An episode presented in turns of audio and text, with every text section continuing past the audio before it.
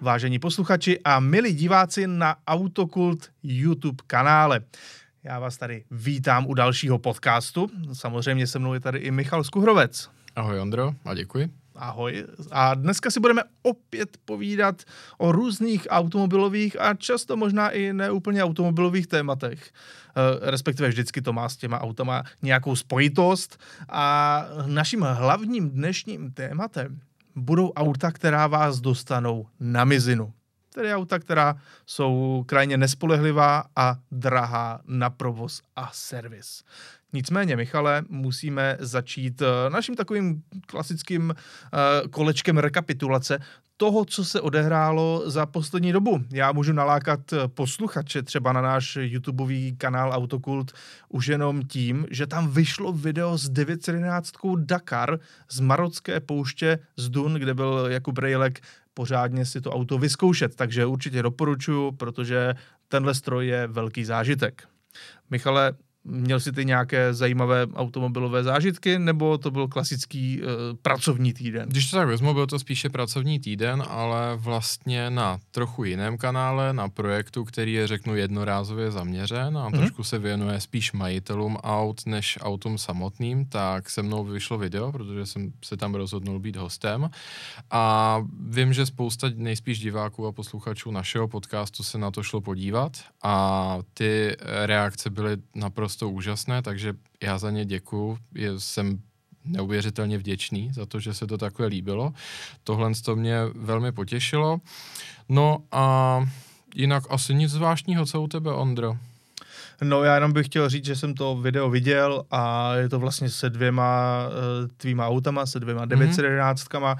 Co jsme tady mimo jiné, ty auta jsme tady rozebírali ještě dřív, než to vyšlo, že jo? Jsem Minimálně jedno z nich docela ano. důkladně, tedy 911 GT3 Touring mm-hmm. a, a pak máš vlastně ještě tu 997 eh, v takové té každodenní specifikaci, mm-hmm. kterou jsme tady nakusovali minimálně. Nakusovali, ano. ano.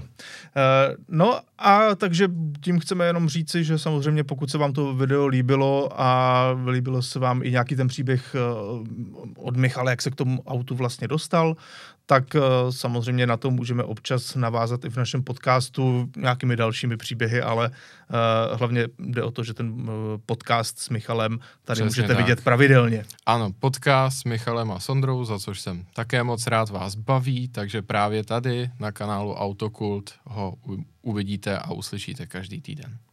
Já jsem třeba za poslední pár dnů, pár týdnů, tak jsem eh, vyzkoušel různá, různá zajímavá auta. O některých uslyšíte, budou i tady ve videu. Uh, již příští neděli, vlastně tu nejbližší neděli, uh, se můžete těšit na video s Toyota Supra Manual, o které mm-hmm. jsme mhm. se tady už bavili. To bude právě na kanále Autokult. A k tomu všemu teď jsem si nedávno vyzkoušel, když byl sníh, tak na zasněžených silnicích eh, Porsche Panamera Turbo hmm. a zároveň Evo 9, Mitsubishi Lancer, moje oblíbené auto, které vlastně dneska možná taky zmíníme, ale hmm. uvidíme. No a ještě musím říct, že jsem jezdil velmi zajímavým prototypem Oplu Manta GSE. Hmm. Elektrický vůz, ale s manuálem přestavěný je to opravdu prototyp se vším všude, jediný kousek na světě a je překvapivě na značkách. A právě i to takové video trošičku chystáme, byť bude zaměřené spíše na Opel Astra GSE, ale mm-hmm. o mhm. té mantě se tam taky zmíním. Já si pamatuju, to jsme tady dokonce nakousli v jednom z podcastů, byť mm-hmm. už to bylo dlouhé měsíce dozadu, že, jo, že se nám to líbilo, ten koncept toho auta, takže to zdá, nebylo to jenom zdání, říkáš, že, že se máme těšit na to video, že je to, je to zkrátka dobré. To video jakoby nebude úplně primárně o, o tom konceptu, protože jsem se s ním mohl projet jenom kousek, opravdu mm-hmm. několik kilometrů, mm-hmm. ale i tak to na člověka zapůsobí a hlavně je to ruč, ruční stavba. Mm-hmm. Bavil jsem se s pánem, který to auto má na starosti, mm-hmm. který je právě z týmu těch prototypistů, když to takhle řeknu, mm-hmm. prostě z těch lidí, co staví prototypy. A on právě říkal, že je to Brit, který žije v Německu už 30 let, mm. jezdí pravidelně minimálně jednou ročně do Česka na dovolenou, mm. do Karlových varů nebo do Prahy a, a tak dále.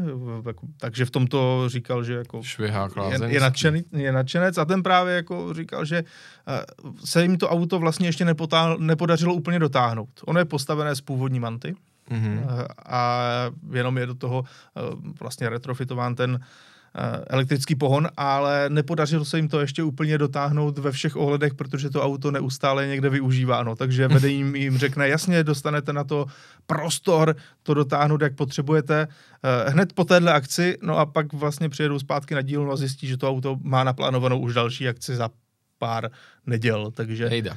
eh, v tomto ohledu to je poměrně složitější. Nicméně, Tak, pojďme Michale, myslím, že můžeme začít eh, první věcí.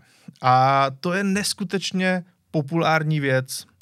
Eh, V současné době totiž vyšel seriál Mhm. Last of Us Mhm. na základech stejnojmené hry, velmi úspěšné hry, zároveň ten seriál je velice úspěšný.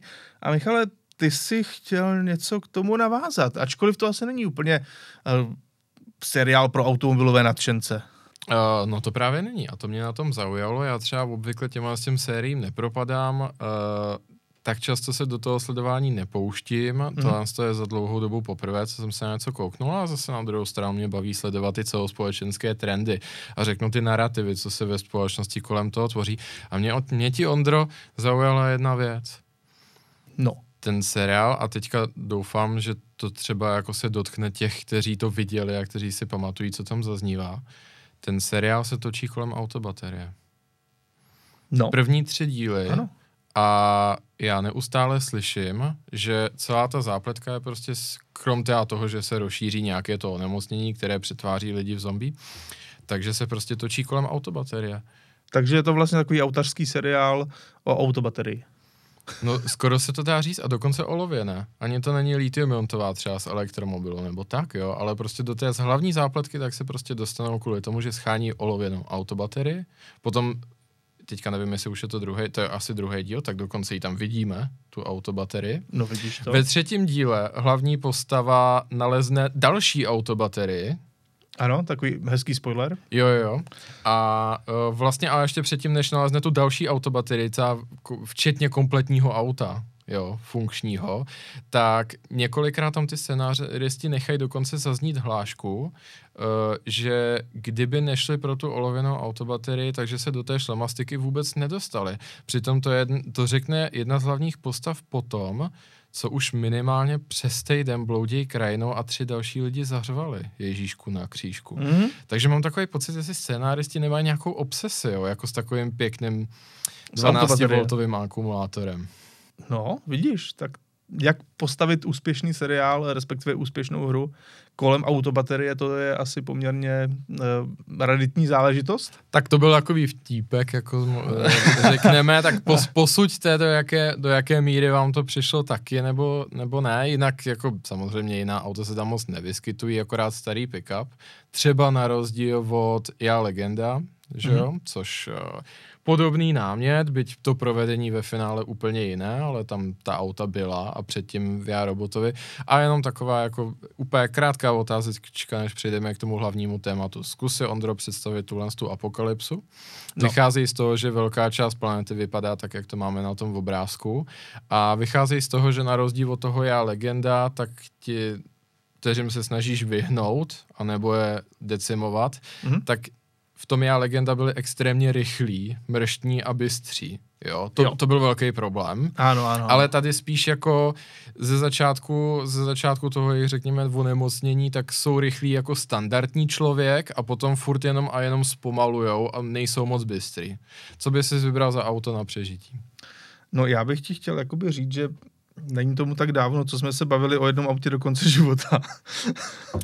a, a já bych jako pořád, variantou, že je pořád jako s ním jezdil, víš? Jo, jo, I, i, I za téhle situace by ten Land Cruiser pořád jako fungoval. OK, tak, uh, tak Tak, takže dobře. já bych jezdil Land Cruiserem Dobře. a byl bych v pohodě, odvětrávený sedačky, Jo. víš, jak v klidu. A... Jo, já uznávám, jsi vizionář, vybral jsi auto pro všechny možný Ano, scénáře. i pro zombie apokalypsu. A já blbec prostě stojím v rezavý deltě, která nejde nastartovat a mezi tím mě ty ostatní sežerou. No, I tak když já jsem teda došel k Panameře, závěru. no. Já jsem chtěl Panameru Sporturismu, ale ta by zase někde uvázal na břiše, jo, takže bohužel to bych si nepomohl. Takže ty si necháváš Land Cruisera, jo? No, ale možná bych přešel na nějakou sedmdesátku, na, tu, na ten starý oldschoolový model, jednoduchý, eh, s, pev, s, s těma eh, pevnýma nápravama a podobně. OK. Možná by to nebyla dvoustovka. Takový ten, jo, tam, kde můžeš nalít cokoliv, ano, to jede. Jasně. To se docela bude hodit. Uh, kdyby tohle to byl býval faktor v tom našem rozhodování auto do konce života, Hmm. tak bych si asi nevybral Panameru Sport Turismo, ale zase pro ty scénáře uh, jsem velký fanoušek Mercedesu Unimog. To chápu. To Tomu si rozumím. myslím, že by bylo úplně ideální, už, už kvůli té vejšce a tak dále. To, my se tady bavíme především o osobních autech a Unimog A už měl do bys, toho tam asi i, měl netahejme. bys tam i takový ten, ten, ten kábel a když za něho zatáhneš, tak eh, to začne troubit? Uh, myslím, že to by nebylo úplně funkční, ale jako takovej Unimog na terénních gumách a když to má velkou LED rampu, to je sexy auto. I když se pohybuje maximálně 90 za hodinu, tak to je dobrý. No v tomhle světě by ti to bylo jedno. Takže naprosto tak. to chápu. Eh, Dobrá volba. No a teď už pojďme eh, k ještě takovým prvním rychlým zprávám, než se dostaneme k tomu hlavnímu tématu, protože máme tady jednoho rekordmana. Mhm. Tohle je poslední Bugatti Chiron. Poslední kdy Ano. vyrobené, eh, má název Profile, nebo jak to, jak to přečíst francouzsky, jak bys to přečetl? Profily. No, ano, Ale, protože tam eh, je to, to, to S s čárkou, že jo, na konci. Uh, takže těžko říci, jak to správně přečíst, ale to prostě No ne, to, Chiron. to právě, to právě jako ti tam zazní to Ečko, jinak bys ho jako spolknul. Ano, ano, Jako dobrého šneka v bistru. Dobře. to, to už jsem byl možná příliš jako barvitej. Ano. Uh, nicméně vlastně, co se týče tohle z toho auta, nedovolím si takovou drobnou poznámku. Mhm. Uh, je to v zásadě standardní Chiron, že jo, nebo respektive z normálního výrobního běhu, ale hádej co, nemá eh, zadní křídlo, nemá minimálně to, jak to říct, dvousloupkové Mhm. zadní křídlo uh, hydraulickým aktuátorem, ale má pevné. Co ti to, Ondro, připomíná? Myslíš přímo to křídlo? Nebo vůbec jakoby ten koncept, jo? Jakoby auta, který mělo křídlo a teď už ho nemá.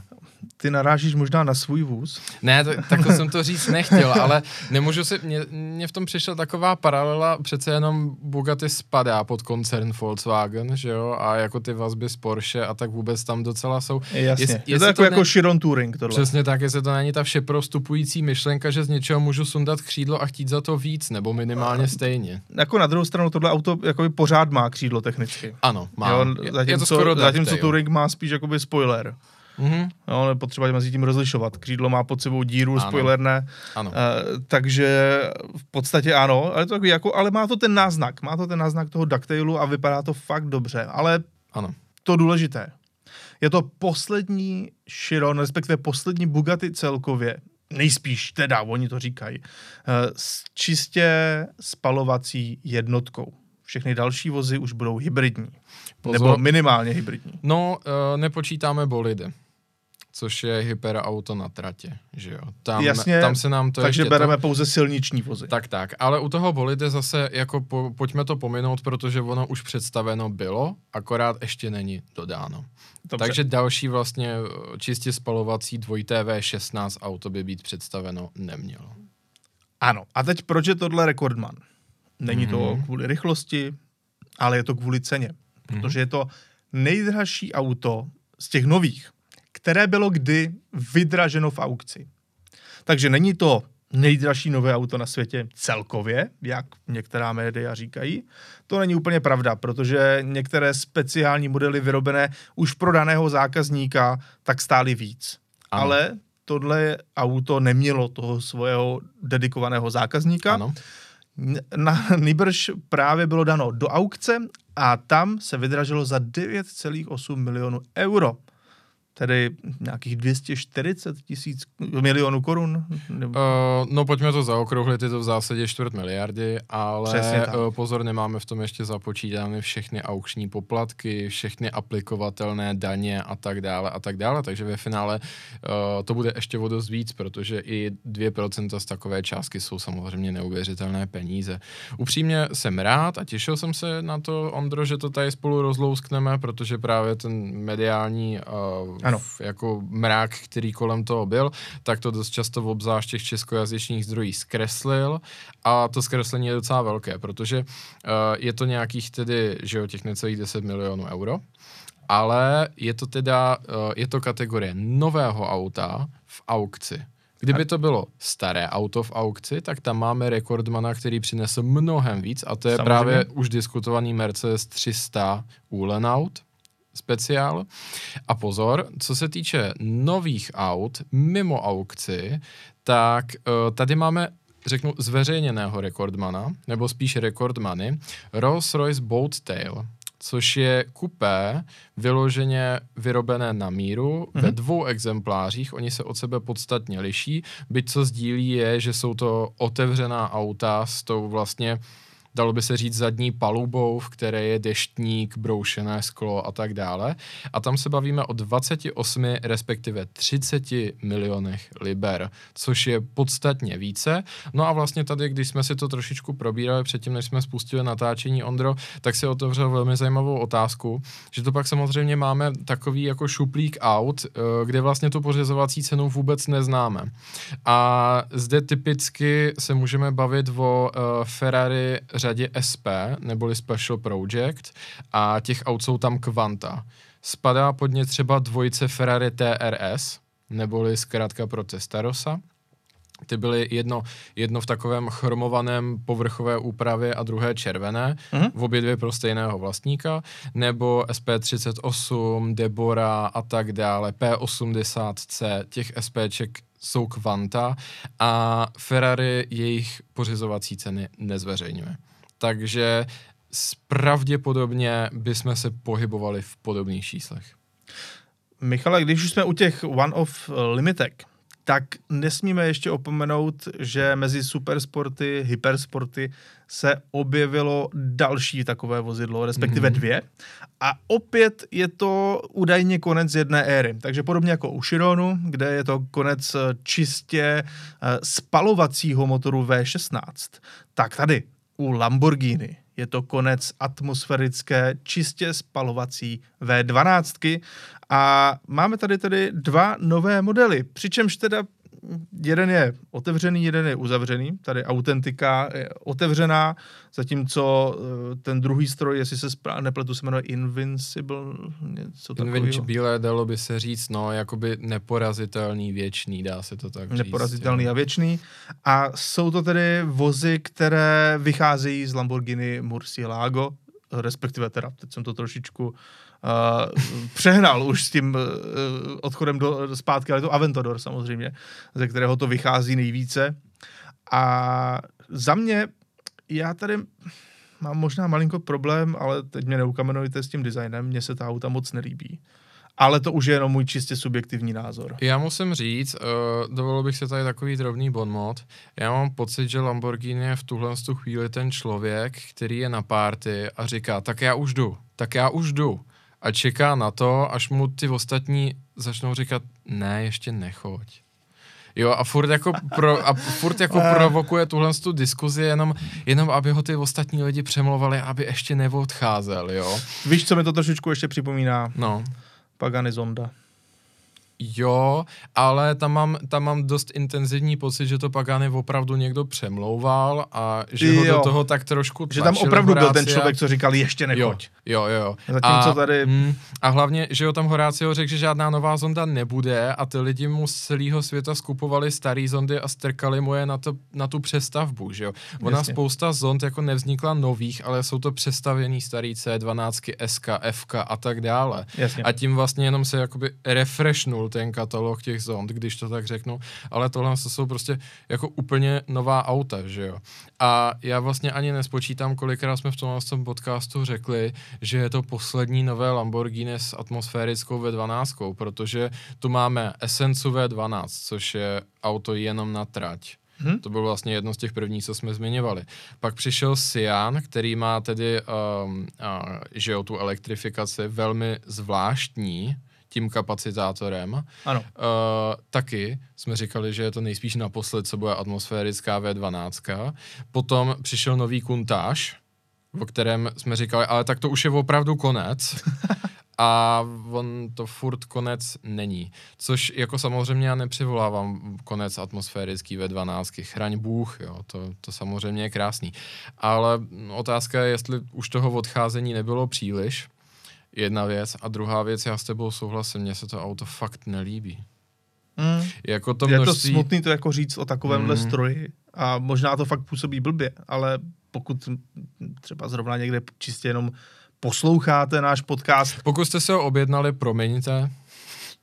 no, tak zrovna myslím si, že ty lidi nás ještě neposlouchají, ale To nikdy nevíš. nikdy nevíš. Eh, Každopádně, jenom pokud posloucháte tento podcast, tak samozřejmě, když si to potom vygooglíte, tak eh, můžete zhodnotit sami, třeba nám napište do komentářů, jestli to cítíte stejně jako my, že ta věc je taková jako podivná. Když to můžou taky způsobovat ty rendry, ale na mě to působí, jak když to prostě udělal nějaký, nějaký Dítě. jako tuner nebo dítě, přesně Jo, tak. buď- je ta kolek, jo. vylízají ven a podobně, je to takový Trošku, jako... trošku jako buď, buď dítě, anebo outsourcing do menzory rovnou, jo. Jo, jasně, že to rovnou navrhlo no, no, Mensory, no. že se s tím jako, ne, aby, to, aby neměli tolik práce, to Je- pak předělávat. Jako třeba nějaká kritika se snesla i na Sian, ale tam jsem se Lamborghini fakt zastal. To mi přišlo jako promyšlený design. Ale tady mi přišlo, že, že už prostě ten designér jako dostal asi po 25. na, uh, na stůl tu kastli toho Aventadoru a řekli mu, a prosím tě, vymysli ještě něco nového. A on prostě řekl, já, já už nevím prostě, jo, protože prostě všechny křivky už jsem tam vymyslel tisíckrát. No, tak to vyřešil tím způsobem, že jich tam dal třikrát tolik. A, a ještě stabilizační lopatky dozadu a, a prostě kola vylejzají ven a spoustu různých jako barviček křiklavých. Ano. No, Jako ne, ten trend ne, takový no. v současné době je, řekněme si to na rovinu. Ale Jak kde? ano, jako, ale musí to být. Nevím, Právě, no, no. nevím. Dobře, ale Michale, myslím si, že na čase se posunout k dnešnímu hlavnímu tématu.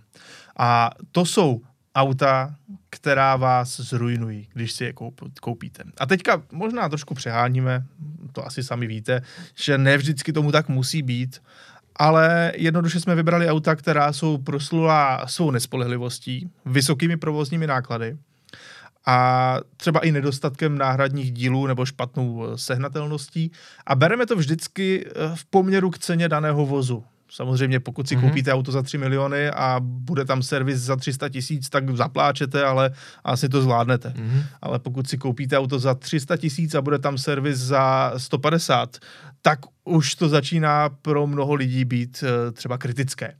No a právě proto jsme se zamysleli nad tím, jaká auta byste si asi neměli kupovat bez opravdu pořádné finanční rezervy, ideálně v ceně dalšího takového vozu.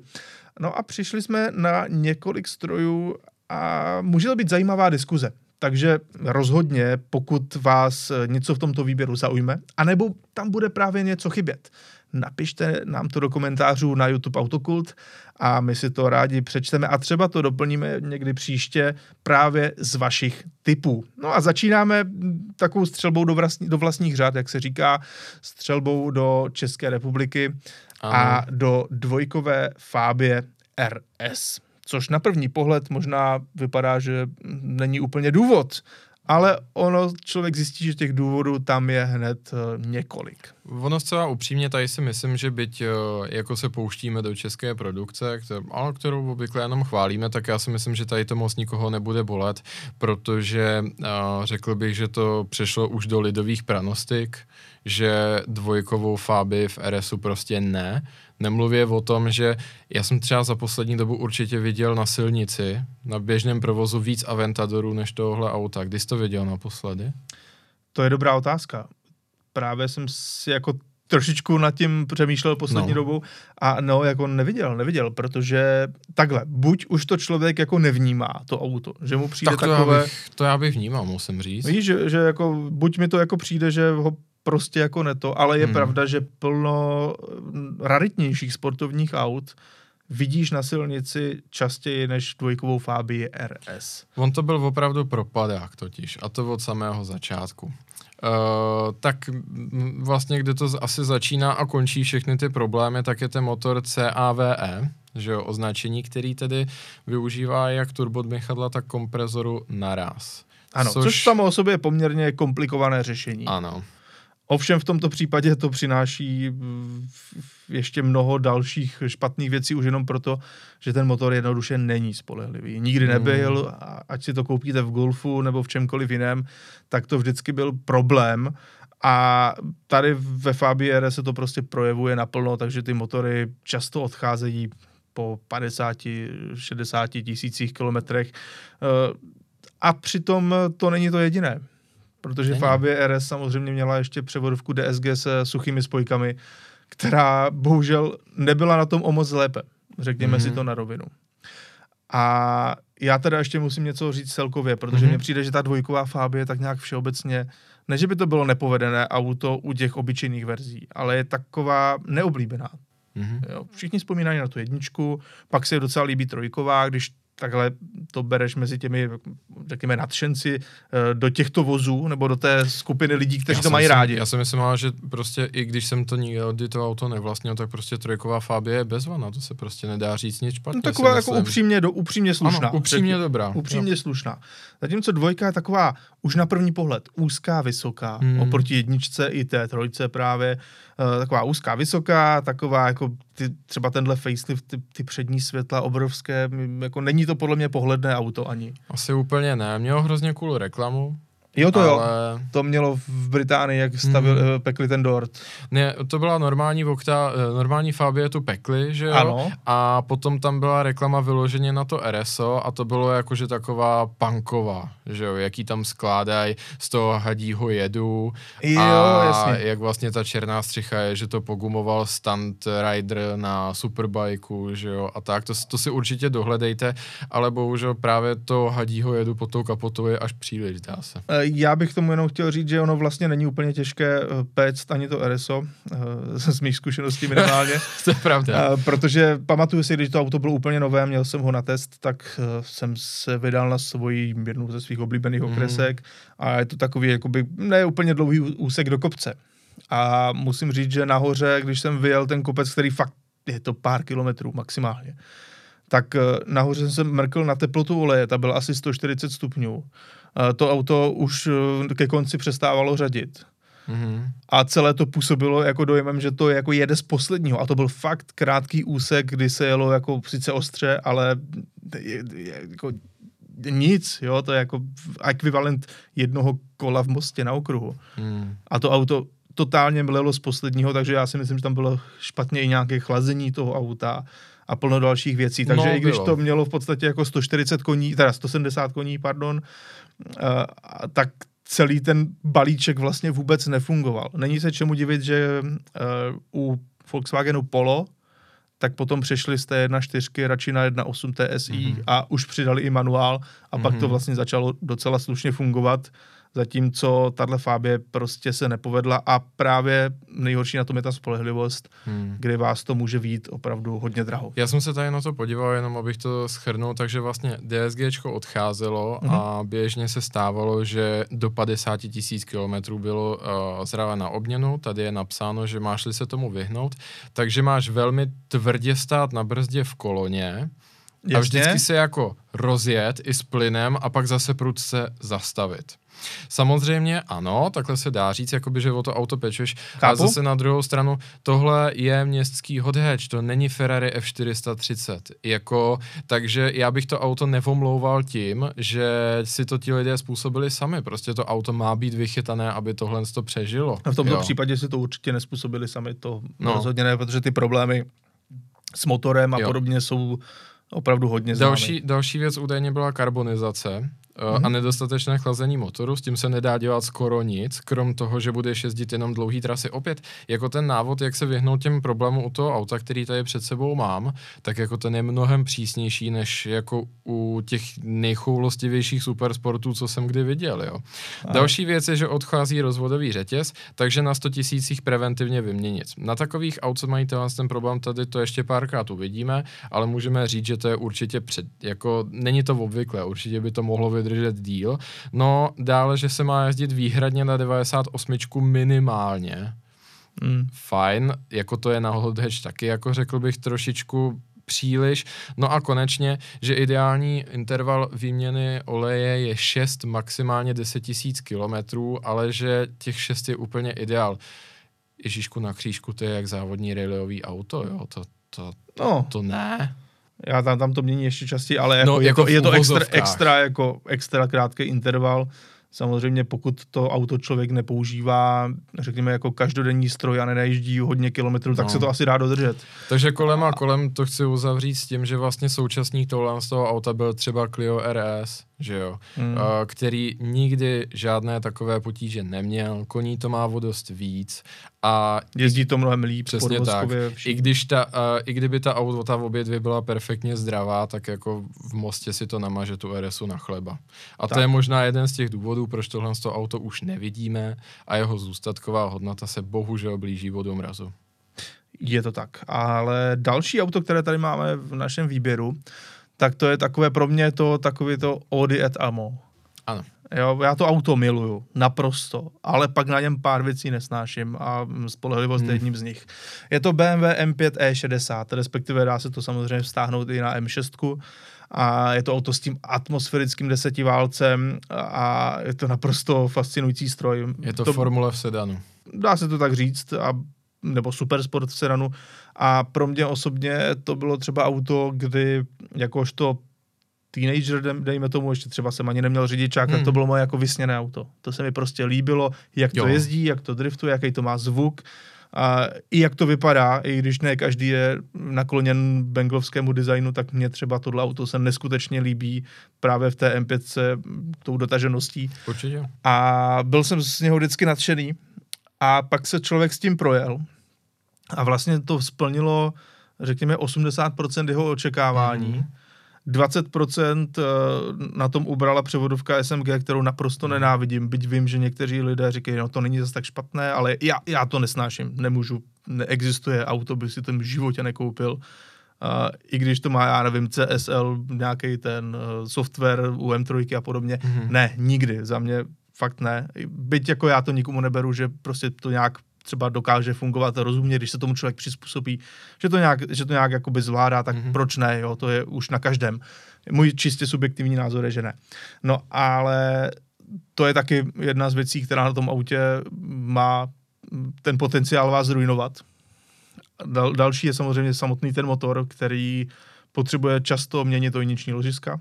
Ostatně jako mnoho m bavoráků, to opravdu není jenom tahle M5 V10, to je M3 V8, to je M3 nová, eh, respektive f s, s turbomotorem. I tam je potřeba velmi často měnit ojniční ložiska, aby se to auto nepřidřelo Neboli šály. šály, přesně tak.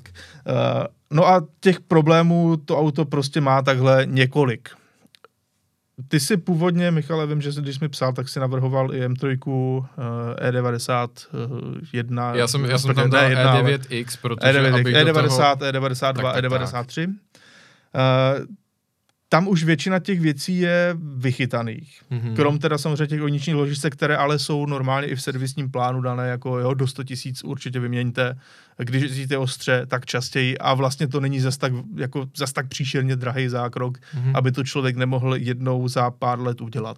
Tady se mě přesvědčil, že vlastně faktem, že já jsem to původně chtěl nominovat hlavně kvůli těm šálám, Ano. protože uh, přijde mi to až jako takový zábavný kolorit, že třeba na sociálních sítích vidím, že si někdo přiveze M3, E9 něco, že jo, a prostě třetí den je motor venku a, a jde dělat šály. No, Což- ono je to základní věc u no těchto aut. právě, no. O, Jak na to přijít? No jednoduše vytočíš na místě ten motor třeba na 2-3 tisíce a pokud to klepe, tak už je jasné, že je pozdě. Jasně. A pokud to neklepe, tak máte naději, ale okamžitě bych takové auto, když si ho koupím a nevím, kdy to bylo měněno a jak, tak bych to takhle zavezl okamžitě k nějakému specialistovi, ať ty šály vymění, Mhm. mm-hmm. což ve výsledku je to 50 tisíc třeba. Není to taková Mhm. mm. Jo, takže vlastně tím, že eh, u toho se mě přesvědčil, bohužel ta desetiválcová M5 trpí těma vadama povícero, že jo, a ty servisní zásahy na tom motoru nejsou tak jednoduchý. U té M3 se mě přesvědčil, Tam- že vlastně, když si člověk udělá ty šály, tak je to dobrý. Pak ještě no. aktuátory tam zlobí, ale ve výsledku není to taková hruza na to, jaký to je motor, jaké to je auto, tak, Hmm. tak jakoby převodovka dvouspojková je mnohem lepší, než ta jednospojková samozřejmě výrazně spolehlivější a celé to auto je o dost vychytanější. Neříkám, že to je nějaký etalon spolehlivosti, to ne, ale asi bych to nenazval uh, finanční sebevraždou si to auto koupit. Uh, Hmm. ale tahle M5 samozřejmě tam je to horší a může za to právě kombinace motor převodovka. O tom asi žádná.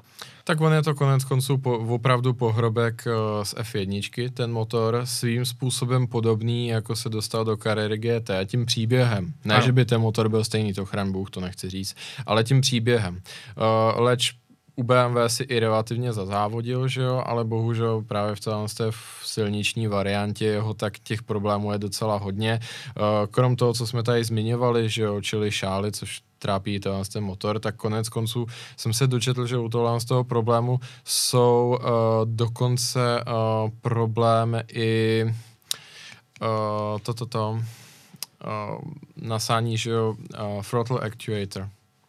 Víš, co myslím? Klap, no, škrtící klapka. Škrtící klapka. Jo, že to tady taky docela často odchází. Obecně za to prostě je Tak to, už... to, jsou jakoby ty aktu, aktuátory, jak jsem vlastně říkal i u té M3, tak hmm. ano, to je v podstatě něco takového. Uh, to auto má samozřejmě samostatné škrtící klapky, takže hmm. má 10. Že jo? No což, právě. Což A je, to je něco. ten problém. Ano, ano, ano. Je má jich hodně, což zlepšuje odezvu na plyn, ale právě hm, servisně to není úplně ideální. Nicméně, u BMW bohužel jen tak jako neskončíme. Michal, hmm. asi se shodneme na tom, že Bavoráky máme oba dva relativně Aha. rádi, protože se v nich prostě dobře jezdí, mm-hmm. ta technika je zajímavá, ale spolehlivost těch aut v posledních letech je, řekněme, tristní.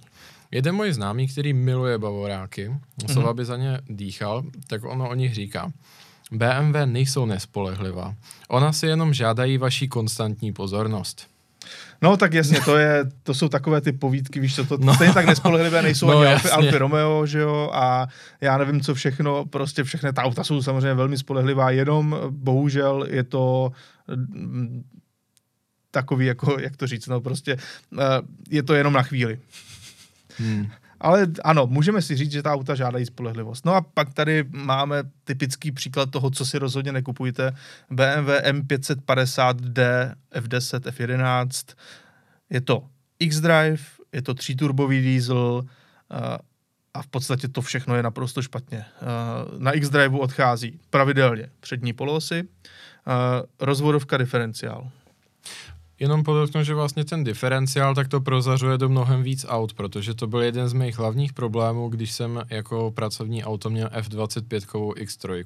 No jasně, jasně. Prošel to je X-Drive těch... tak nějak všeobecně, tak, když, no. to má, když to má tu koncepci X-Driveovou, tedy primárně poháněnou zadní nápravu. Jo. Uh, takže to je jako samotný X-Drive už, sam, už v těchto autech je docela problém. Proto když se říká, to vám řeknu na konci, jak, jaké si pořídit tohle F-kové BMW pětkové řady, když chcete spolehlivé, tak to vám mm. samozřejmě pro, prozradím. Eh, v tomto případě ještě problém 50D, tedy ten eh, třikrát oturbený diesel, později v novějších modelech mhm. čtyřikrát. Mm-hmm. Bohužel ani tam ta spolehlivost rozhodně není žádná skvělá.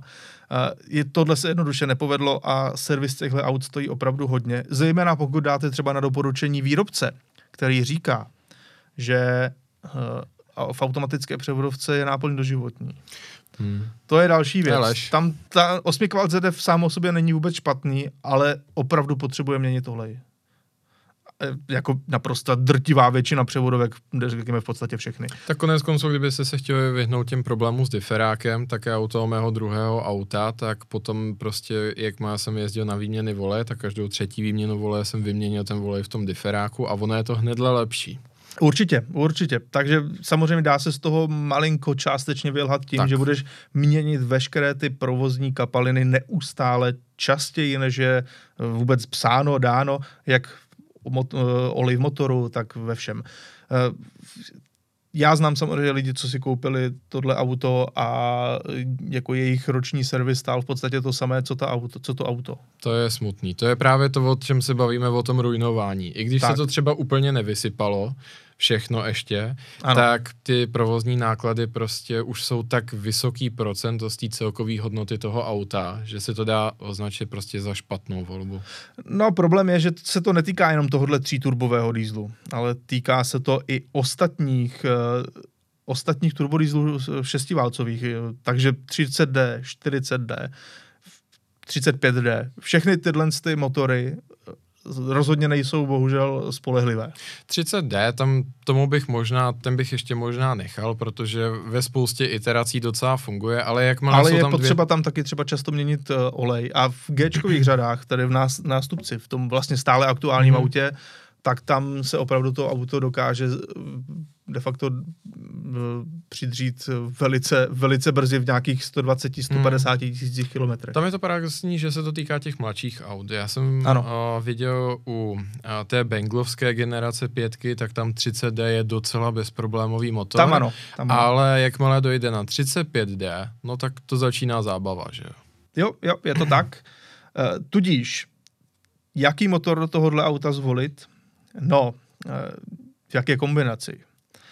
Říká se, že relativní sázkou na jistotu je 35i, tedy šestiválcový benzín. A ideálně potom se do tohohle auta začaly dávat i čtyřválce, takové ty 28i a podobně označení. Tak to v kombinaci zejména se pohonem čistě zadní nápravy by mohlo docela sloužit.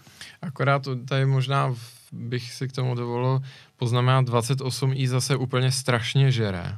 No jasně. A je to úplně neuvěřitelně bezcharakterní motor. Ano, to je, to už v podstatě může jezdit elektromobilem a vyjde hmm. to na stejno. Hmm. Uh, no a další problém u těchto bavoráků, tak to je varianta 50i. To je velmi dobře známý problém. Jak je to 50i s turbama? S tím takzvaně uh, horkým Včkem, kdy ta turba jsou uh, uprostřed toho motoru V8, takhle, mm-hmm. uh, me, mezi těma hlavama válců tak to je velký problém. V podstatě do dneška, nevím, jak teda ta úplně poslední verze. Uh, v M5 to asi možná už funguje nějak, byť ta auta jsou docela dost mladá v té poslední M5. Hmm. Uh, v M550i nevím, ale říká se, že před facelift, který měl nějakých 467 koní, tak stále je na tom špatně. Hmm. A de facto ta auta starší, třeba jako je tahle X5, kterou tady máme, uh, tak když to 50i, tak to jako nemá skoro žádnou hodnotu jak je to jednou hmm. 50 tak to skoro nic nestojí, protože ten motor se zákonitě pokazí a bohužel je to tak. Ale je to škoda, protože jinak je to hezké auto a já jsem jednou uvažoval nad koupí auta s motorem 50. Bylo to šeskové kupé, mm-hmm. se mi líbilo je před, něk, před lety a lety. A jednomu vzdálenějšímu známému, co a, dělal v autorizovaném servisu BMW, tak jsem mu zavolal a jestli by mi k tomu mohl něco říct, jako jestli do toho auta má mít. A on říkal, prosím tě, nedělej to. Ne, nebudu to dál rozvádět, prosím tě, nedělej to, měním ty motory tady úplně každý den no, a tím hovor skončil. Je to tak, je to tak. Když se podíváš na inzerci, tak pokud je tam někdo, kdo opravdu poctivě do té inzerce vypisuje, co s tím autem bylo, tak taková ta auta, co mají dneska běžně, je to 200-250 tisíc, protože prostě jsou to 10 let staré bavoráky, tak tam vidíš, eh, eh, že třeba má už jako třetí ten motor, nebo čtvrtý. To je hmm. neskutečné, neskutečné. Takže bohužel tohle určitě nebrat a eh, rozhodně to není dobrá volba. Hmm. Co se dá dělat? Ovšem, problémy můžou nastat i aut výrazně levnějších. A některá ta auta vypadají jako velice dobrá, zajímavá volba. Protože tady máme Subaru Outback. A to je něco pro tebe. Ano, Subaru Outback Boxer Diesel.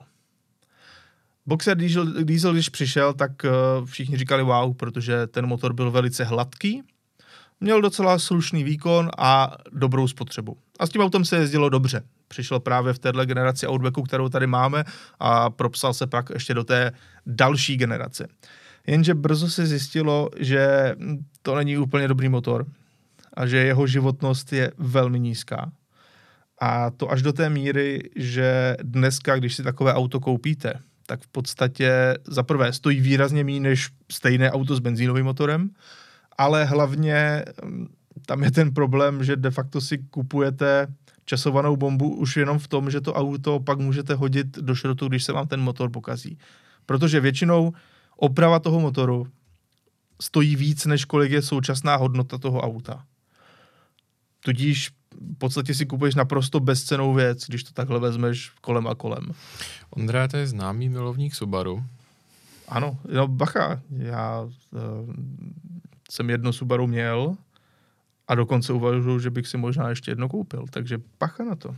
To je, no, to je pravda, no, ale... V, uh, ne, je... já zase musím jako říci, že s některýma těma autama se jezdí velice dobře, ale tohle je potřeba si říct. Boxer Diesel rozhodně ne, nikdy za žádnou cenu. Uh, údajně to bylo proto, že jak ten model uh, jak ten model mířil jenom čistě a pouze na evropský trh, protože nikde jinde o Subaru v dieselu nebyl zájem, tak na vývoj nešlo moc peněz a de facto se to postavilo z nějakých uvozovkách zbytků, co někde, někde byly u těch dodavatelů. Za v podstatě z těch nejlevnějších věcí, že jo? protože Mm. by se to jinak nikdy nezaplatilo, nikdy nevyplatilo. No a na toto auta následně dojela. No jo. Bohužel, no. Ale když jsme u toho Subaru, tak ještě musíme nakousnout jednu věc. A to je tenhle stroj. Subaru VRX STI, 2,5 litrový motor, přeplňovaný. To je taky podobná věc, kde teda to auto samozřejmě má stálou hodnotu, protože má svoji skupinku velkých nadšenců. Ale Protože je to prostě réza takzvaně. Přesně tak. Ale od té doby, co se dávala, začala dávat 2,5, což byl u uh, Imprezy hatchback, STIčka. Tak uh, to jde všechno docela špatným směrem a právě ty motory opět uh, znám lidi, kterým to vydrželo 30 tisíc kilometrů, úplně nové auto, potom 50 tisíc někomu. Jestli se nepletu, tak teďka jsme slyšeli historku o impreze, která měla takzvaně fouklé těsnění a ještě byla v záruce. No jasně, no jasně, to je naprosto běžná věc. Takže tyhle dva a půlky Impreza VRX STI eh, rozhodně nedoporučujeme, protože ta auta opravdu umírají velice brzy a velice snadno a dokonce tam samozřejmě výrobce, nechci říkat, že o tom věděl, to ne, ale eh, je si vědom těch problémů, takže musíte ještě navíc eh, koukat na auto, které bude mít opravdu pečlivě dodržený nějaký servisní plán a podobně, jinak samozřejmě ani na kulanci se moc ničeho ne, Hmm. jako nebude, nemůžete dožadovat, což Jasně. je logické. A navíc to není jediný problém, protože u Impress tak nějak všeobecně je známo, že odchází rády převodovky, um, jejich synchrony a, a další věci, takže tohle taky není úplně stroj, který bychom mohli doporučit z hlediska nějaké spolehlivosti a provozních nákladů. Ale je to hrozná škoda, protože když se tak vezme, tak tohle to je ten oldschoolový rally sedan, Ano. je, který prostě jako z historie mizí. Končí, že jo, ta Impreza byla úplně poslední která, věc, která přežila, protože Evo už je po smrti Je dávno. to škoda. Je to Dneska, škoda. dneska ho vlastně z toho trhu, když to tak řeknu, tak vy, vytlačuje ten německý super hatchback typicky, že jo, začalo Mm. to A45, uh, RS3 se nějakým způsobem dotáhla a spamatovala, že jo. Ale Uh, nejsou to vyloženě jako rallyová No nejsou, Nemají vůbec. ten rodokmen, nemají to Přesně zaměření tak. na ty okresky. Byť to funguje, je to rychle, je to zábavné a je to jako skvělé auto, tak přece jenom to, co má ty rally geny, tak je vždycky někde trošku jinde. V současné době to je akorát Yaris GR, To- to což je ale úplně jiné no. auto. Takže je trošku škoda, že vlastně jako ta, uh, ta epocha z těch aut končí s takovou jako hořkou pachutí, protože tohle z toho auto jak se říká v Americe, tak trošku lemon, neboli citron. Hmm. A, uh, a, vla, a tak zaplať pán za toho GR Yarise, protože to si myslím, že je jak důstojný pokračovatel těla z těch aut. Byť není už to ten rallyový prostě sedan, jako byl Evolution, jako, by, jako bylo a je to STIčko. Často se lidi snaží to řešit tím, že uh, u těchto aut drží odejde motor, Hmm. tak dají kovaný, takzvaně. Hmm. kované vnitřnosti, jenže je potřeba si říci, že to je dobré na vysoké výkony, ale dlouhodobě jako spolehlivost to neprodlouží. Co se týče Hmm. trvanlivost, dejme tomu, to Mhm. neprodlouží. Hmm. Takže na to, na to bacha. Eh, No hlavně Ostatně to urč- potom taky vidíš, že právě ty první dva a půlky, což jsou ty imprezy hatchbackové a podobně, tak ono to zas takovou velkou hodnotu nemá a starší imprezy jsou vlastně dneska dražší. Hlavně, když si koupíš kované vnitřnosti motoru, tak víš, čemu to nepomůže? Ne. No, tvému kontu. To taky ne, no, jako- jasně. To s tím souvisí jako to je, všechno. to je řešení, kdy něco nefunguje, tak jako vezmu lopatu a hodím do toho ještě víc peněz, jo, protože to, to už se bavíme o opravdu high-endových aftermarket věcech. Dobrá, ale teď se vrátíme zpátky k německým vozům a čeká nás, koncernu. čeká nás naprostý evergreen. A Jo, aha, tak to, ještě, to ještě bude tohle. později. To bude ještě později. tohle. Jo, Tak ček, pojď. čeká nás teďka Tady pořád Volkswagen, slovo. Volkswagen Touareg první generace s motorem eh, V10 TDI. Teda, on by tam mohl být možná ten Touareg i bez toho motoru V10 TDI, ale když to chceme umocnit, tak rozhodně eh, ten desetiválcový diesel té spolehlivosti nepomohl ani trochu a jeho opravy jsou velmi nákladné a celkově tam se to prostě úplně nepovedlo. Hmm. Ale samotný Tuareg, stejně třeba jako jedničkový Cayenne, už je docela náročný na provoz a nákladný na provoz, eh, jenom tak sám o sobě. Mhm. Jsou to auta samozřejmě, která sdílí svoje díly, svoji platformu. Já třeba mm, z mé zkušenosti, z mého okolí vím, že takový jako jedničkový Tuareg eh, s naftovým 3 litrem, velmi dobře udržovaný, dlouhodobě používaný jako XT auto v rodině, tak Mhm. mm-hmm. v podstatě každá, každý nějaký druhý, třetí výlet někam do zahraničí znamenal odtah. Uh, protože A to se vyplatí. a to se vyplatí a, a, a fakt to na tom autě odešlo skoro všechno a to opravdu byl hezký kousek a málo jetý relativně. Takže k tomuhle autu jedině ČD Inkartu. ČD Inkartu, no, je- jednoduše tyhle první SUVčka tak nějak všeobecně, oni trpěli takovýma těma, řekněme, dětskýma nemocema, mi to tak přijde. Je pravda, no a oni, je teda faktem, tady s tebou se naprosto stotožňuji, bylo to nejspíš jako možná určitou neskušeností. Vezměme taky určitě v potaz, že eh, ty automobilky taky v ten moment docela rády outsourcovaly tu výrobu. A vlastně jak první i, eh, jak ty první generace X5, tak hlavně Mercedes ML, tak to byly auta zásadě německá auta, ale vyráběná mimo Německo, že jo, jedno v severní Karolíně a druhé v Alabamě. Ano. A my jsme třeba v rodině měli první MLO, Hmm. um, možná jedno z nejvtipnějších aut, jako s kterým jsem kdy přišel do kontaktu, byl to ML 230 v manuálu. Takže to byl, takže to byl ten čtyřválec, který normálně sloužil v SLKčku, ale v SLKčku kompresorem. slouží s komprezorem a do toho dvoutunového ML nebo více dvoutunového ML to dokonce o ten komprezor přišlo. Fakt, Takže to, to, to jsem byla, ani fa- nevěděl, že to dělali to byla věc. fakt raketa, jo, to auto. Au. Uh, jako vtipný na tom autě bylo, že uh, vlastně to byl ten originál, který si zahrál v tom prvním Jurském parku. Protože v tom Jurském parku, v tom filmu, že jo, jeden z Mhm. mm-hmm. takových, řeknu, jako z docela významných product placementů aut v hollywoodských filmech, tak v té památní scéně, kdy se snaží si zachránit holej život, tak si představ, že oni spolíhají na to na ten čtyřválec, protože tam v té heroické scéně tak je jako záběr na ten interiér a on tam jako tou šalspákou šoupne tu zpátečku v normálním háčku, ale ta převodovka byla Zajímavé. vyhrazená jenom tomu čtyřválci. Aha, no Jo. vidíš to. Ale... A já myslím, že to byl ale druhý Jurský park. V prvním jezdili, jezdili v Cherokee. Jo, máš pravdu, to byla Ještě v dvojka. Jeepech. Už je to hrozný chlad, pardon. jasně. ale uh, jako tohle, to, tohle to ve mně docela zůstalo, ale prostě chci říct, jako teďka tehda to člověku přišlo jako super a zábavný a když se na to dívám retrospektivou a porovnám tátovou jako Bčkovou Omegu, tak to bylo sakra dobře udělaný auto. No, jasně. a tohle to prostě byla jako plastová chýše, pekáč. Škaredá, Bylo plastová, to, ano. bylo to fakt blbě udělaný. To auto mělo problémy, že i do něj teklo jako místama. A hlavně ta palubka, to celý vrzalo, skřípalo, fakt děsný. Jako to, Já to si- si tu třícípou hvězdu nezasloužilo. Pamatuju si, že před lety, když měli moji kamarádi autobazar, je to třeba 10, no Hmm. 8 let zpátky, něco takového, tak právě na tato MLA, která v té době stála jako do 100 tisíc maximálně, Hmm. tak eh, na to jezdili ze zásady pouze naši romští spoluobčané. A, a, a to auto vevnitř, to bylo peklo, to bylo jako, jako fakt škaredé auto, ve všech ohledech blbě zpracované, vrzavé, samozřejmě všechny ty auta už byly odjeté, takže to se nedá takhle úplně perfektně Hmm. porovnávat. Ale nebylo to nic moc dobrého, řekněme Hmm. si to na A zpátky k Tuaregu.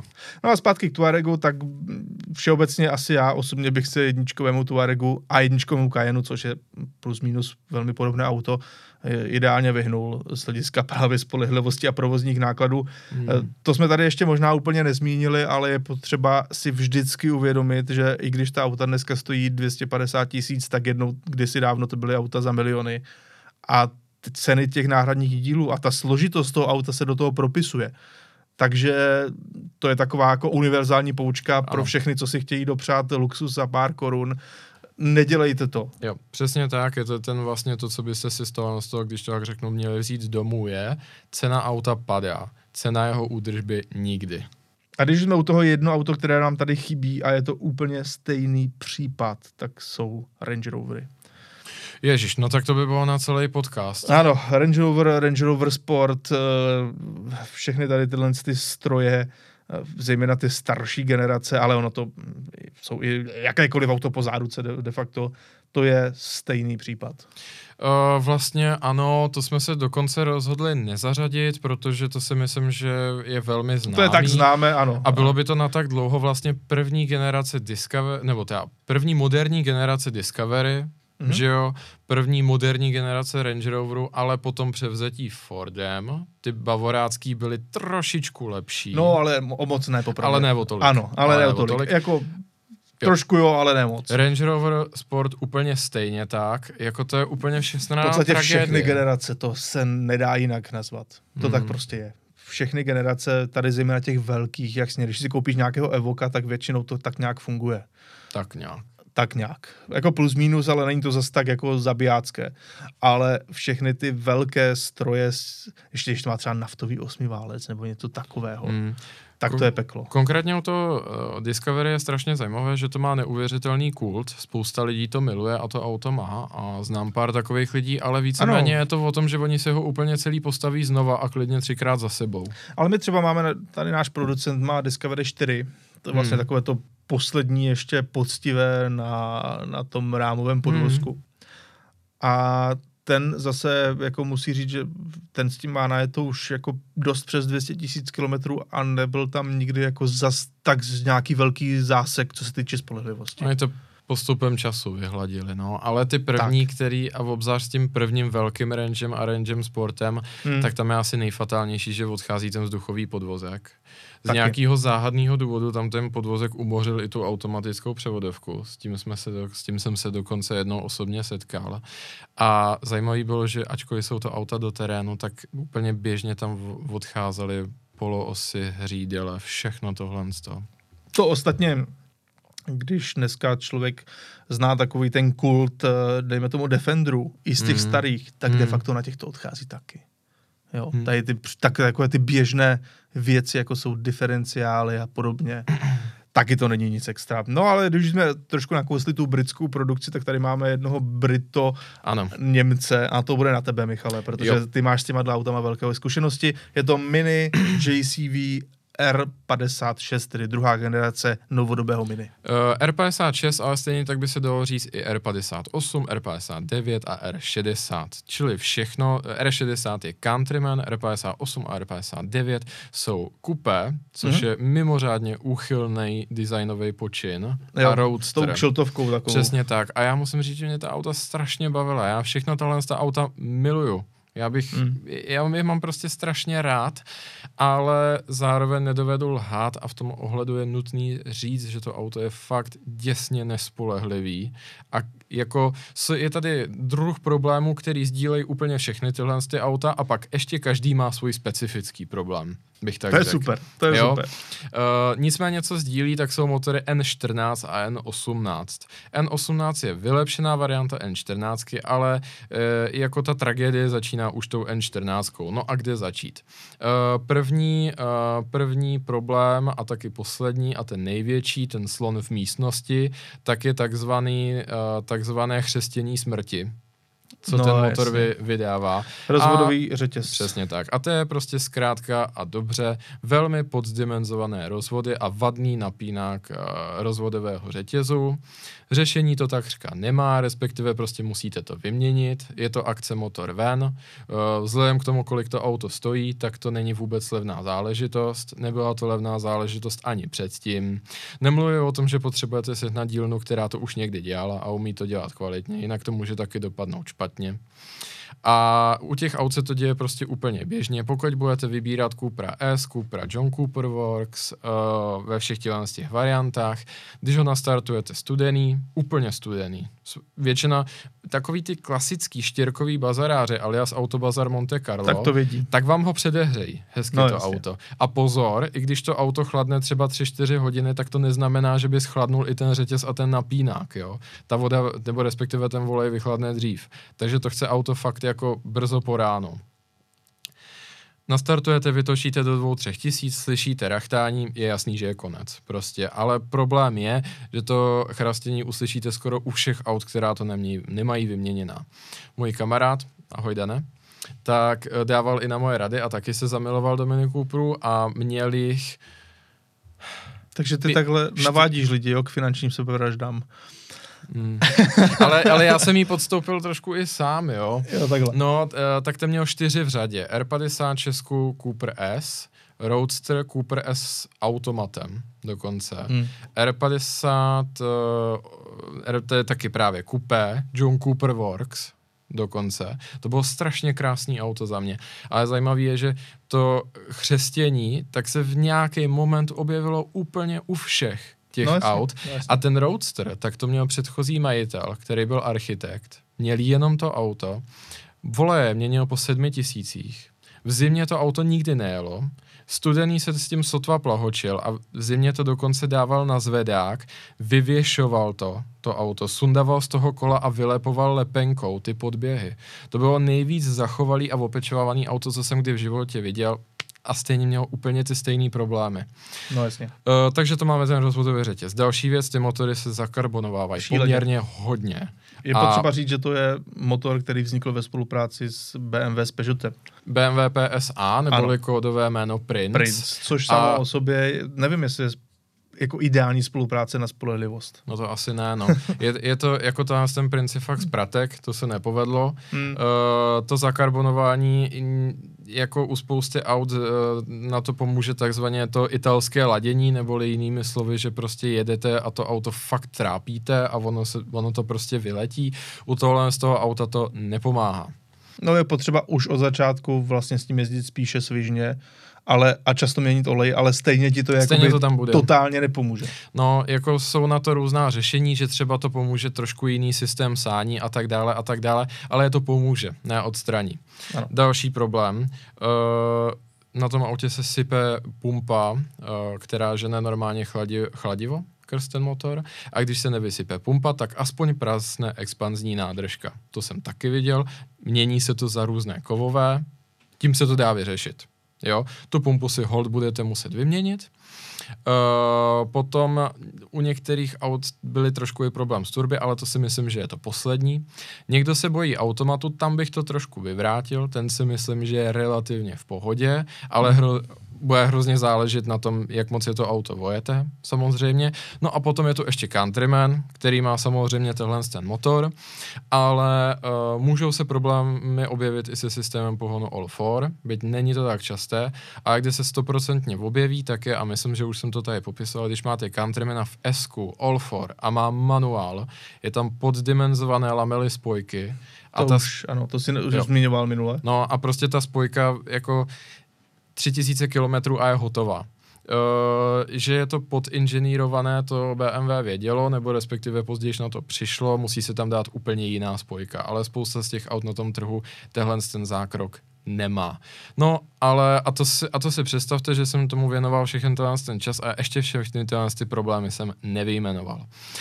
Ačkoliv Mini Coopery miluju a tohle, to, jako co se týče šasy, tak si myslím, že dokonce tohle to auto je ten úplně ideální bod, jako to je geneze toho Mini Cooperu, tak bohužel jako jsou to auta dost nespolehlivá, takže pokud si ho budete chtít dopřát, tak si myslím, že je super třeba John Cooper Works.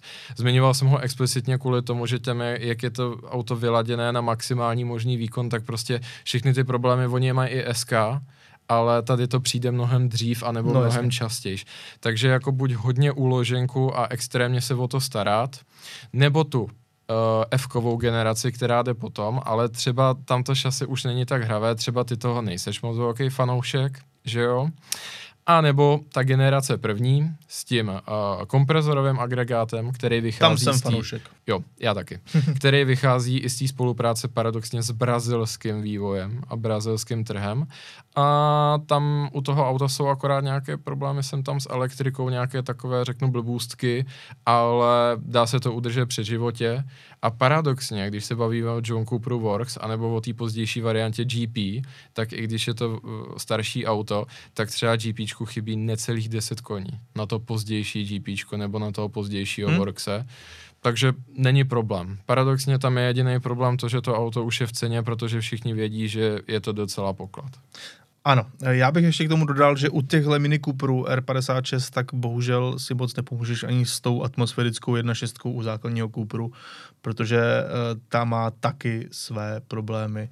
Má. Takže tam Jenom možná takový, jednoduše není moc krátký dovětek, víš, jak jsem to, já se zase na druhou stranu myslím, že Mini Cooper je nejlepší auto, pokud něko, začínajícího řidiče chcete naučit milovat auta. I proto jsem ho schánil své snowbence před lety. A víš, jak jsem to vyřešil, abych tohle všechno obešel? Našel jsem diesel automat. Asi pomohlo to, to? Pomohlo to, auto je úplně nepro- bezproblémový. Jako jo? Bezproblémový. Dobře. To je zaj- zajímavý typ. A jdeme dále. V rychlosti už tady máme jenom několik aut. Tohle je Ferrari FF a asi všichni očekáváte od Ferrari, že bude drahé na provoz. Ale když vás takový běžný servis, respektive častý poměrně servis může být třeba na víc než 3 čtvrtě milionu korun, tak asi nebudete úplně nadšení. A tom... tak tak, tady bych se obecně Ferrari zastal, protože i díky tomu, že nová auta mají sedmiletou záruku bez omezení kilometrů a se servizy zdarma, tak to jsou to ve bomba. skutečnosti bombasticky provozovatelná auta a v tomhle tom ohledu jsou i mnohem levnější než třeba supersporty od Porsche. Mm-hmm. Jo, na ten provoz, minimálně těch prvních sedm let. A musím pochválit Ferrari, spousta náhradních dílů je extrémně levná. I třeba karosářské díly. To, za co byste u Porsche zaplatili částku 3x, anebo u Lexusu 8x, tak u Ferrari je skoro zadarmo. Ale FF je z toho bohužel trošku výjimka, protože tady se Ferrari pustilo do toho, že znova vymýšlelo kolo a chtěli a mít 4x4, ale šli na to neuvěřitelně složitě. Je to kouzelné technické řešení, ale překomplikované. Přední náprava je hnaná uh, skrze vás spojku elektronicky ovládanou a přídavnou převodovku, která sama má dva vlastní kvality. Bohužel to řešení je velmi komplikované a ačkoliv u Lusa je to už vyřešeno, tak u FFK ještě není a hlavně u těch starších aut, kde třeba ty majitelé už úplně tak moc neservizovali anebo se k těm autům nechovali tak hezky, jak by si zasloužilo, tak ta převodovka odchází. A vzhledem k tomu, že je to úplně specifická převodovka, kterou v žádném jiném autě nenajdete a je jenom na přední nápravě tohle 12 válce, dovedete si představit, prostě je to drahý. Tak. Dalším typem auta, které má velký problém z hlediska eh, nejen spolehlivosti, ale spíše celkové provozovatelnosti, tak to jsou třeba starší francouzská auta nebo výjimečná francouzská auta a jedním z nich eh, je třeba i tento Renault Avantime. A tam jde spíše o to, že se hrozně špatně sání díly a pokud nějaký najdete, tak to stojí neskutečnou raketu. Když si ale vezmeme, že takový průměrný, nemoc hezký Avantime stojí 100, 200, 150 tisíc korun, něco takového, tak v tu chvíli vlastně zjistíte, že cokoliv na to auto sehnat je extrémně drahé vůči té pořizovací ceně a tady víc než kdekoliv jinde platí, že pokud si chcete dopřát tohle opravdu výjimečné auto, tak kupujte co nejlepší kus v co nejlepším stavu a velmi pečlivě se o něj starejte a opravdu nešetřete, nekupujte ty laciné kusy, oni jsou laciné z nějakého důvodu a jich hodně. A neparkujte tam, kde by vám mohli rozbít to zakulacené, neuvěřitelně drahé okno. To taky, samozřejmě. No, Michale, ještě samozřejmě můžeme probrat celou řadu různých japonských aut na takhle mimo fotografii, kterou tady máme, hmm. tak třeba mě napadá Mazda RX-8, Taky, uh, to je jedna z věcí, kterou jsme se rozhodli vynechat, protože taky je to hodně, a pojďme to tady naťuknout, taky je to poměrně hodně známé a tam je to prostě tisíc, uh, tisíc a jedna, jeden nekonečný příběh s rotačním motorem, neboli s vanklem, kdy prostě ten princip spočívá v tom, že motor trojuhelníkového tvaru plus minus, tak je takřka neutěsnitelný.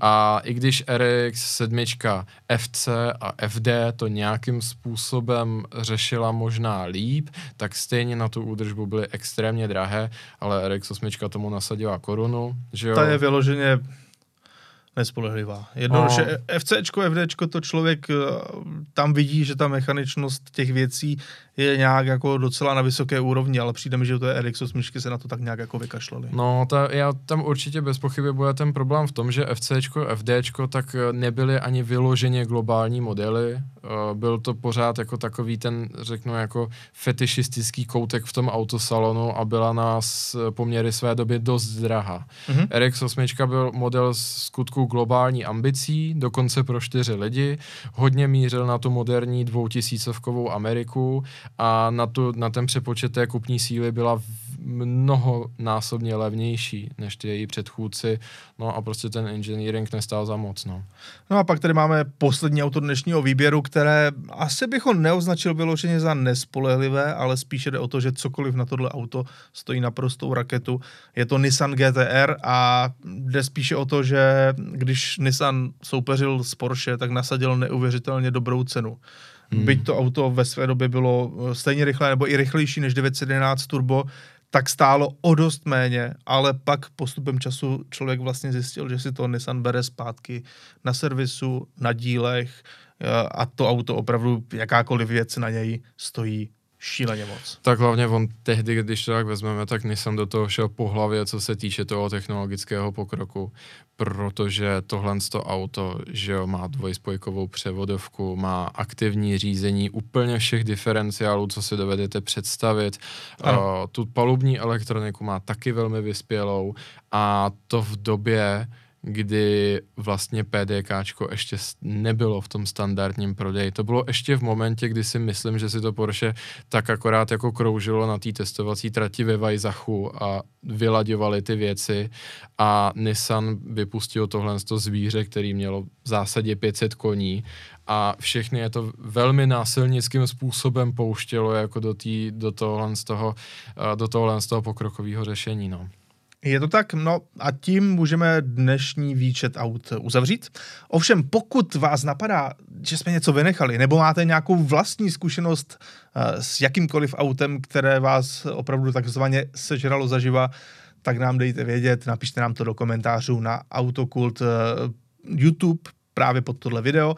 A my se na vás budeme těšit zase za týden s novým videem, s novými tématy, takže zachovejte nám přízeň a naslyšenou. Naslyšenou.